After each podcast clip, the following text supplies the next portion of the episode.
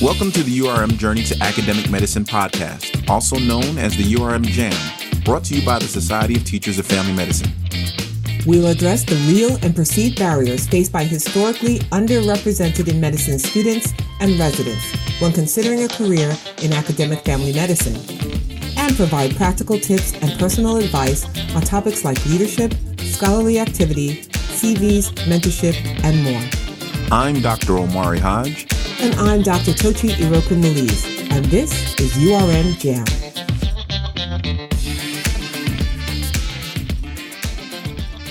It is my pleasure to introduce my mentor and friend, Dr. Jeannette South-Paul, who is our guest today, to speak on academic leadership roles. Dr. South-Paul was the Andrew W. Mathieson UPMC Professor and Chair of the Department of Family Medicine at the University of Pittsburgh School of Medicine from 2001 to 2020, retiring in that year. She previously served as a medical corps officer in the U.S. Army and chair of family medicine at the Uniformed Services University of the Health Sciences and as vice president for minority affairs. She was responsible for the educational, research, and clinical activities of the undergraduate and graduate medical education, faculty practice, and community arms of three family medicine residencies and seven ambulatory clinical sites, and also for the academic missions of five additional UPMC family medicine residencies in Pennsylvania. Dr. South-Paul has served in leadership positions in the Society of Teachers of Family Medicine, the American Academy of Family Physicians, the Association of American Medical Colleges, and the Association of Departments of Family Medicine. And as president of the Uniformed Services Academy of Family Physicians, as well as the STFM. She's a family physician with special interests in the areas of cultural competence, maternity care, and health disparities in the community. She's also interested in workforce diversity and racial and social justice. Welcome, Dr. South-Paul, to our podcast. Thank you so much for inviting me, uh, Dr. Iroku-Malize and Dr. Hodge. It's my pleasure to be able to join you today. Well, I'm glad we got a second for me to meet you earlier. And I want to say thank you for your service and your sons as well. But let's get into the first question. How did you get into academic family medicine and particularly a leadership track? As we were listening to your bio, it was obvious that leadership and Dr. South-Paul go hand in hand. But how did how did that come to be? Well, that's a, a, great question, Dr. Hodge. And it really is something that I credit the US Army for. I was on an Army scholarship in, in, in medical school because I wanted to have an opportunity to return uh, my recognition to the nation that had welcomed my immigrant parents here. And also because there were six of us kids in eight and a half years and there just wasn't any money. So it was really kind of important to have a way of not having to worry about whether I could eat while I was getting my training. So let's be real about this. Those are important issues in the in the world today. And so as a result, I had leadership exposure very early in my mm. academic career. I spent every summer on an army base uh, in between my first and second year of medical school, between my second and third year, as well as part of my fourth year. And so that was great to be able to see a wide variety of people and actually more diversity in the Army than I ever saw in medical school. And it gave me an opportunity to see how people led. And so I recognized that, and we were told, not just I recognized, we were told that we were leaders by virtue of being in the positions where we were. And hmm. that helped us to understand that there was an expectation to be outward facing not to think about ourselves so much, but how do we contribute to others around us? And it mm-hmm. was emphasized to us that if you're feeling disempowered, remember you're more powerful than somebody else. And so mm-hmm. you are there to represent and to speak on their behalf. Your, your voice is important, even if you don't perceive yourself as being high up on some hierarchical chain. So I started thinking about that when I was in uniform. Mm. And it, it was while I was in uniform that I had an opportunity to really be invited by others who must have seen something in me right. to, to, get involved in other things. So I was a part of my first AAFP committee, um, I think as a second year resident. Wow. And it started as a resident. I went to my first AAFP meeting. It was in Las Vegas. And I was just amazed. I had never seen right. all these people together. And you you know the that era, the AAFP meetings were a true performance production, a show. Right. And I thought, wow, there's a world out there I didn't know. Right. And I just started talking to my colleagues, you know, uh, my faculty who would invited me. I said, well, what about this? And why is this there? And why? And that's when I started realizing I needed to ask questions. Mm. I needed certain environments and I yeah. need to listen to the guidance of others. So I, I like that you said that you you asked questions. So you were proactive in trying to you know figure out what you didn't know. And I think that's that's sometimes people are afraid to do that. But that's right. I guess the, one of the advantages you had also is that you all along people have been telling you that you needed to uh, to speak up and to and to and to reach out and to be the voice. And so that was that was pretty helpful. I think just even residency, I'm thinking so that means your program director supported you go, going to the because there are a lot of residents and students out there right now who are saying that um, how do I even uh, get my program director or my dean or you know clerkship director to allow me to go for these uh, programs? And right. I think it's it's important because I talk to young people that I mentor now, and I say it is more likely that you will be able to be involved if you're in a larger program rather than right. a smaller program. Right. I was in a program with 12 residents a year. This was right. a large Army program, mm-hmm. and we were the largest program in the hospital. And so, if you were had an opportunity to go somewhere for two days or so, it didn't shut down the operation, the clinical mm. operation. Right, right. I have mm. if you were at a small, a 444 program or something like that. Right. So when I have particularly advocacy oriented students and residents who are thinking, or especially students who are asking where to apply for residency, I say, you need to be at a place where, first of all, they, it, they appreciate your voice. Right. They'll appreciate right. your involvement and they will help you fit that into your schedule. So one thing I've I've seen uh, what I've done with students who have come to us is when they're doing clerkships or residents, if they're doing any um, tracks or electives, uh, we'll if they're coming to us and there's an STFM or a, WAFP meeting, we'll say that that's okay. That's part of your. We'll count that as part of their training, and we'll let them go. Um, so yeah, so that that kind of support. Okay, so I'm going to ask you now. So we know I read your bio; it's very lengthy. I didn't, I, I didn't even do it justice. But uh, I, for this, for the students and residents that are out there, I want to know what are the opportunities that are out there if they want to get into academic leadership. Um, because it's one thing to do regular leadership, but what do they need to do? What do they need? What are the what what's what's out there once they finish and they're going on the academic track and they want to become a leader in academic medicine, as you have been. So what would you what's your guidance on that well you know i think the first thing to keep in mind if you want to be a leader is to start where you are so often folks will say if you let me go here and do that I would mm. show you how good I could be for you. I could show you the leader that I am. And one of my earliest mentors, who actually gave me my first academic leadership position as a vice president for minority affairs, was the immediately retired Navy Surgeon General. And he said to me, sat down with me. He was a, he was a great mentor, and he said, "You know, I hear this all the time. I can't show you how good I am where I am. I need you to help me go here, there, or everywhere." He says, "Oh no, no, no. You need to show me where you are, right, so right. that when we ask you to get involved with something, the default shouldn't be no, I can't do it." But okay, let me see whether this is an opportunity to, to develop because you have a lot to learn. So start where you are for me, I noticed that patients, as a second year resident, patients in the military, the minute, specifically women, the minute they got pregnant, they were told, don't do anything. This my very first research project. And they said, oh, because it's dangerous to the baby. And I said to myself, now, you know, for thousands of years, women have been right. doing stuff. And now we've decided because we're worried about things right. that minute that pregnancy test is positive, you shouldn't do anything. Right. So I started going around and saying, What's this all about? and asking people. So I opened my mouth and I mm-hmm. started going to different folks. And they said, Well, you know, we have to be careful because they many of them are exposed to a lot of different things. I said, The problem is 30 days after you deliver, you have to do a two mile run and sit ups and push ups. And if you haven't done anything for the last nine months, there's no way you're ready.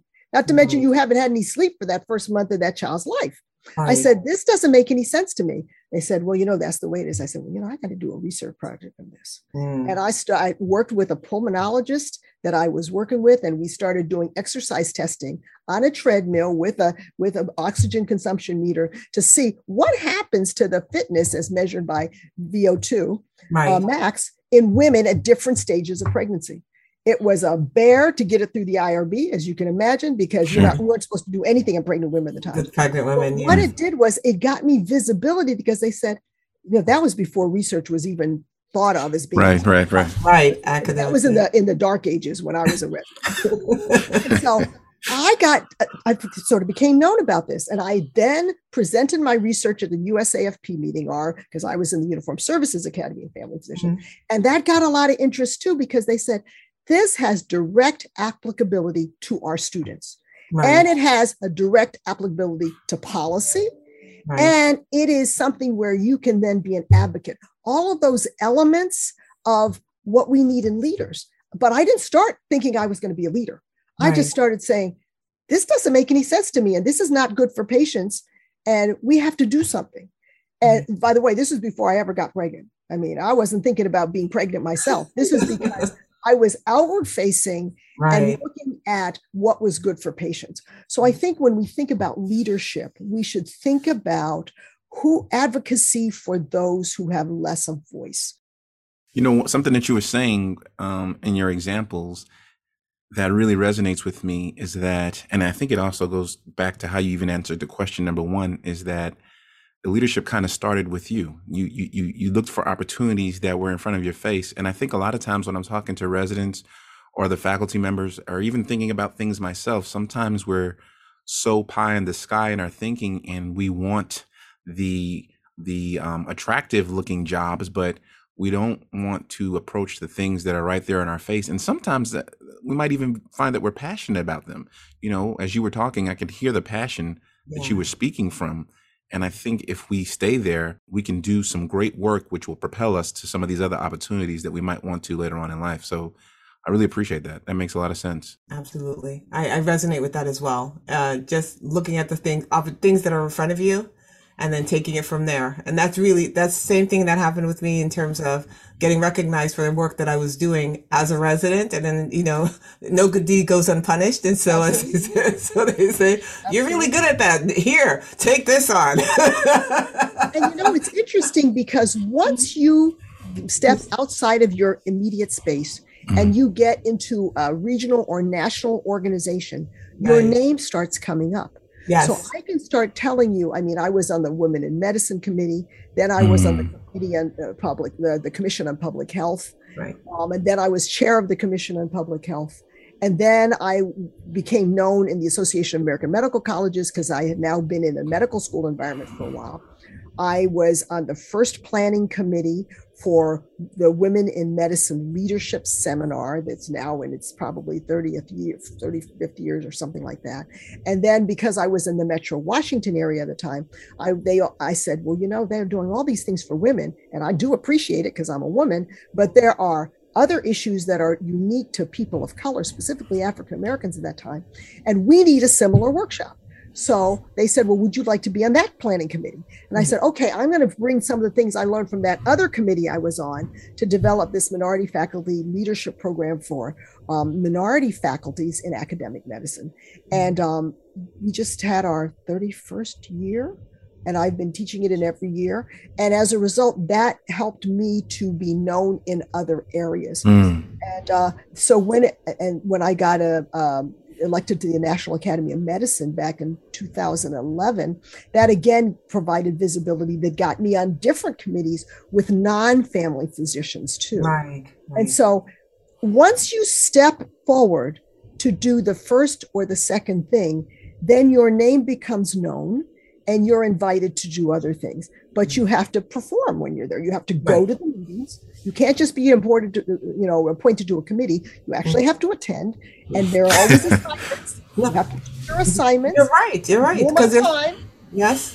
Yes. Yeah, because you're taking up the spot. You're taking up the seat of somebody else who wanted to be on the committee that didn't get put on the committee, exactly. who would have done the work. So it's not just to have your name and to put that as a checklist. It's to get there, do the work, learn from others, share your knowledge, and then yep. you know that's that's the idea. Don't just take up a seat.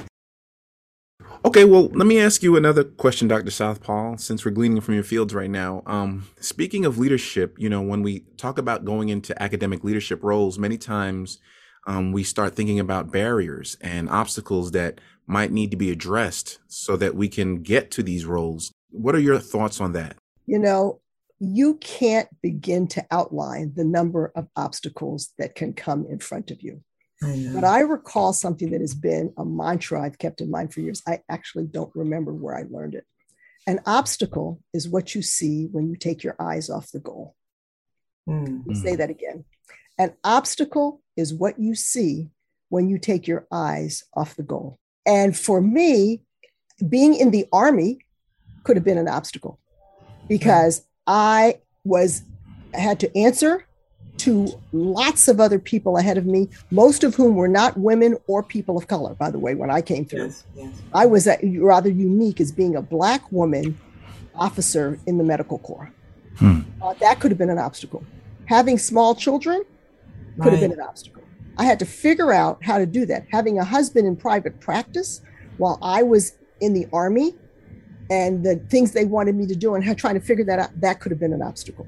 Coming from a a poor immigrant family with all of the other f- extended family things right that, that goes with it no there's always somebody who needs something somehow right. A, right. that could have been an obstacle feeling as if not just feeling but recognizing when people discriminate against you because you're a woman mm. because you're black because you're a christian you came from a fundamental background mm. and there's things you don't want to do when you're not that could have been an obstacle and i'd say you know, I can see that this is a problem for you. It doesn't have to be a problem for me. So how about if we sit down and talk about it? There was, there are endless things that can get in the way of your advancement if you look at them as insurmountable. Mm. I always say you look at them as issues you have, problems you have to solve. And what is the best way to solve that problem? If you say, well, you know, I can't go there because of this and such, well, you're going to be stymied forever. Right. Right. It's just another problem to solve. Just put it on your list. Mm. Work. Mm. That's good. That that is true. Um, you, you, I, I, I really, really appreciate that because there will always uh, be obstacles or barriers, uh, no matter what we do. And the key is, I think, the common thread that a lot of us who have gotten to where we are today, three of us now here, uh, that we chose to not allow them to block us from doing what we needed to get done. Our passion, our mission, our visions, our goals. We said, sure, fine. We'll, we'll find our way and make it happen. And we didn't take no. Uh, we didn't, we, and, and we didn't buy into to, that concept that we were less than. Exactly. And sometimes you have to compare things. Yeah. I still think about so often the response when a woman physician in the army would get pregnant and would not be feeling 100% mm. and would sometimes have to be put on bed rest and things. And I was surrounded by men who would say things like, Well, you know, if you hadn't gotten pregnant, you'd be right. able to do your job. And I said, Yeah, if you hadn't gone skiing and broke your leg, you'd be able to take calls. you chose to do that. Right. So don't tell me I chose to get pregnant. Right. And so sometimes you have to get a little irate Right. And you have to bring it up and sort of, you know, put it on yeah. the table and say, before you assume that, realize that we always pivot. We cover each other's backs mm-hmm. because that's life. Yes. You cannot sit there and take a life event and say that that makes someone unworthy. Right. You have to uh, factor that in and say that makes us us malleable. It makes us uh, human. Mm-hmm. It makes us members of a team. Right. And the reason why teams are more effective than individuals is because teams compensate for each other. Yes. So don't tell me this stuff about I chose to do this or I chose to do that. You know what I like about what you said? There's a balance between almost a sort of righteous indignation and mm-hmm. offense. It's like you I hear you saying, you know, don't allow yourself to be offended because you got to push through those things, but at the same time, know when to speak up and, yes. and, and use and use wisdom to navigate some of these hard obstacles. Otherwise, people will tend to continue to push push on you in areas where they shouldn't. Absolutely, you the, you you have to reserve the righteous indignation for particular situations. Mm. You cannot fight on an hourly, daily basis okay. because it drains you, it discourages you, and it takes away the energy and the spirit you need to be innovative and move forward. Okay. So sometimes you have to just step back. And I've seen that as a department chair, right. trying to negotiate for rotations for mm-hmm. my family medicine residents in a huge system where they didn't want to give let them function in the pediatric hospital they right. wanted to send them to some rural community they didn't want them to do their deliveries in the women's hospital they wanted to send them two hours away i said wait a minute it is important for you to understand that we you i'm talking to other department chairs now right. we're right. all part of the team here and we have to support one another. And just as you don't want your residents compromised, you can't compromise my residents either mm. and send them all over the, the, the state to do these rotations. So you have to, you don't fight, you gather data, you are, you, you make sure that you stay firm and focused on your conversation. And sometimes I'd say, you know, I think we've had enough different disagreements today. I'm going to call, call this meeting to a close and let's reconvene in a couple weeks. I am I am unwilling to yield to your position. And you're clearly unwilling to yield to mine. So maybe we'll give ourselves a couple weeks to think about it and we'll reconvene. And I have done that all the time. It's called yeah. stalling. Put it in the parking lot. we'll agree to disagree for today. so Okay, so the the last question really, and it's going to tie up with uh, how we like to end the show is, what should students and residents be doing now to get on board with this process in terms of you know academic leader ro- leadership roles? What or what three take home points would you like to give them so that they know so that when they finish with this podcast, they say, okay, I know what I'm, I need to do next. I think they need to identify two or three leaders that they emulate, leaders mm. that they would like to be like and reach out to them. So don't start by saying, oh, they're too busy. They probably won't have time. You'd be amazed. People who like to lead and to mentor don't mind talking to people who want to follow them. reach out to them, say, I'd like to set up a phone call or a Zoom session, and then tell them what your vision is and ask them whether you can check in with them periodically and then do that. Don't disappear listen to what they say let them make give you some advice about certain things bring back ideas that you have and then ask them if there are other people that they could also recommend. So you take the first step to reach out to someone already in leadership position and then stay connected to them. I like That's that. good. That's very so good. good. So good. And also early on, establish your core values and mm the spiritual anchors that you use in life mm because they're going to be once you demonstrate your leadership they're going to be dozens of things coming at you right and left oh yeah you're going to have to make hard decisions make sure that you stay true and authentic yourself, your personal beliefs, your values, your family, and then weigh those opportunities against that core before you get pulled into something that you really didn't want to. That, that that'll also that that's taking you away from your focus and your your goal. Yeah. And, and and you're it's easier to do a lot of the work and to work hard on something that you're passionate about and really believe in um, as opposed mm. to if it's just a, a job or a task. Uh, so yeah, I, I appreciate that. So I don't know, uh, Dr. Mar, do you have any final, any other questions for? No, Dr. South-Paul. There's a lot to, uh, to tease apart. We'll to take this offline. Really, like I gotta go figure out what I want to do with my life now. These gray hairs, you know. like, so I, I'm laughing because she's my mentor. So she's been my mentor forever. So uh, it's like I, I will share a little. That's a little bit. Can I set up a Zoom session with you later? I'd love to. So I don't know. So um, yeah, I this has been just uh, there's so much more we could discuss because you have such a wide, uh, expansive experience. Um, but you're telling them everybody to go out and be proactive and and make that call or tap that person and say please. And if they that person's not able to help them, then uh, let them recommend someone else who can. Um, you know, just and then follow, keep going, just keep mo- moving and and don't stop, don't stop. Absolutely. Realize that every day is not a, a day that you're going to necessarily feel successful, Right. But that's okay because that's mm. part of mm. life. Yes. And don't be discouraged.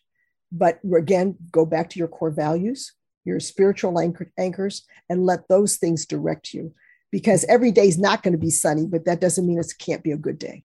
Well said. Well said. Thank you. Thank you so much. So I think we're at the end of our podcast and we yes. thank everyone for joining us at the URM Journey to Academic Medicine. Take care. Thank you. Appreciate right. it. Have a wonderful day, everyone.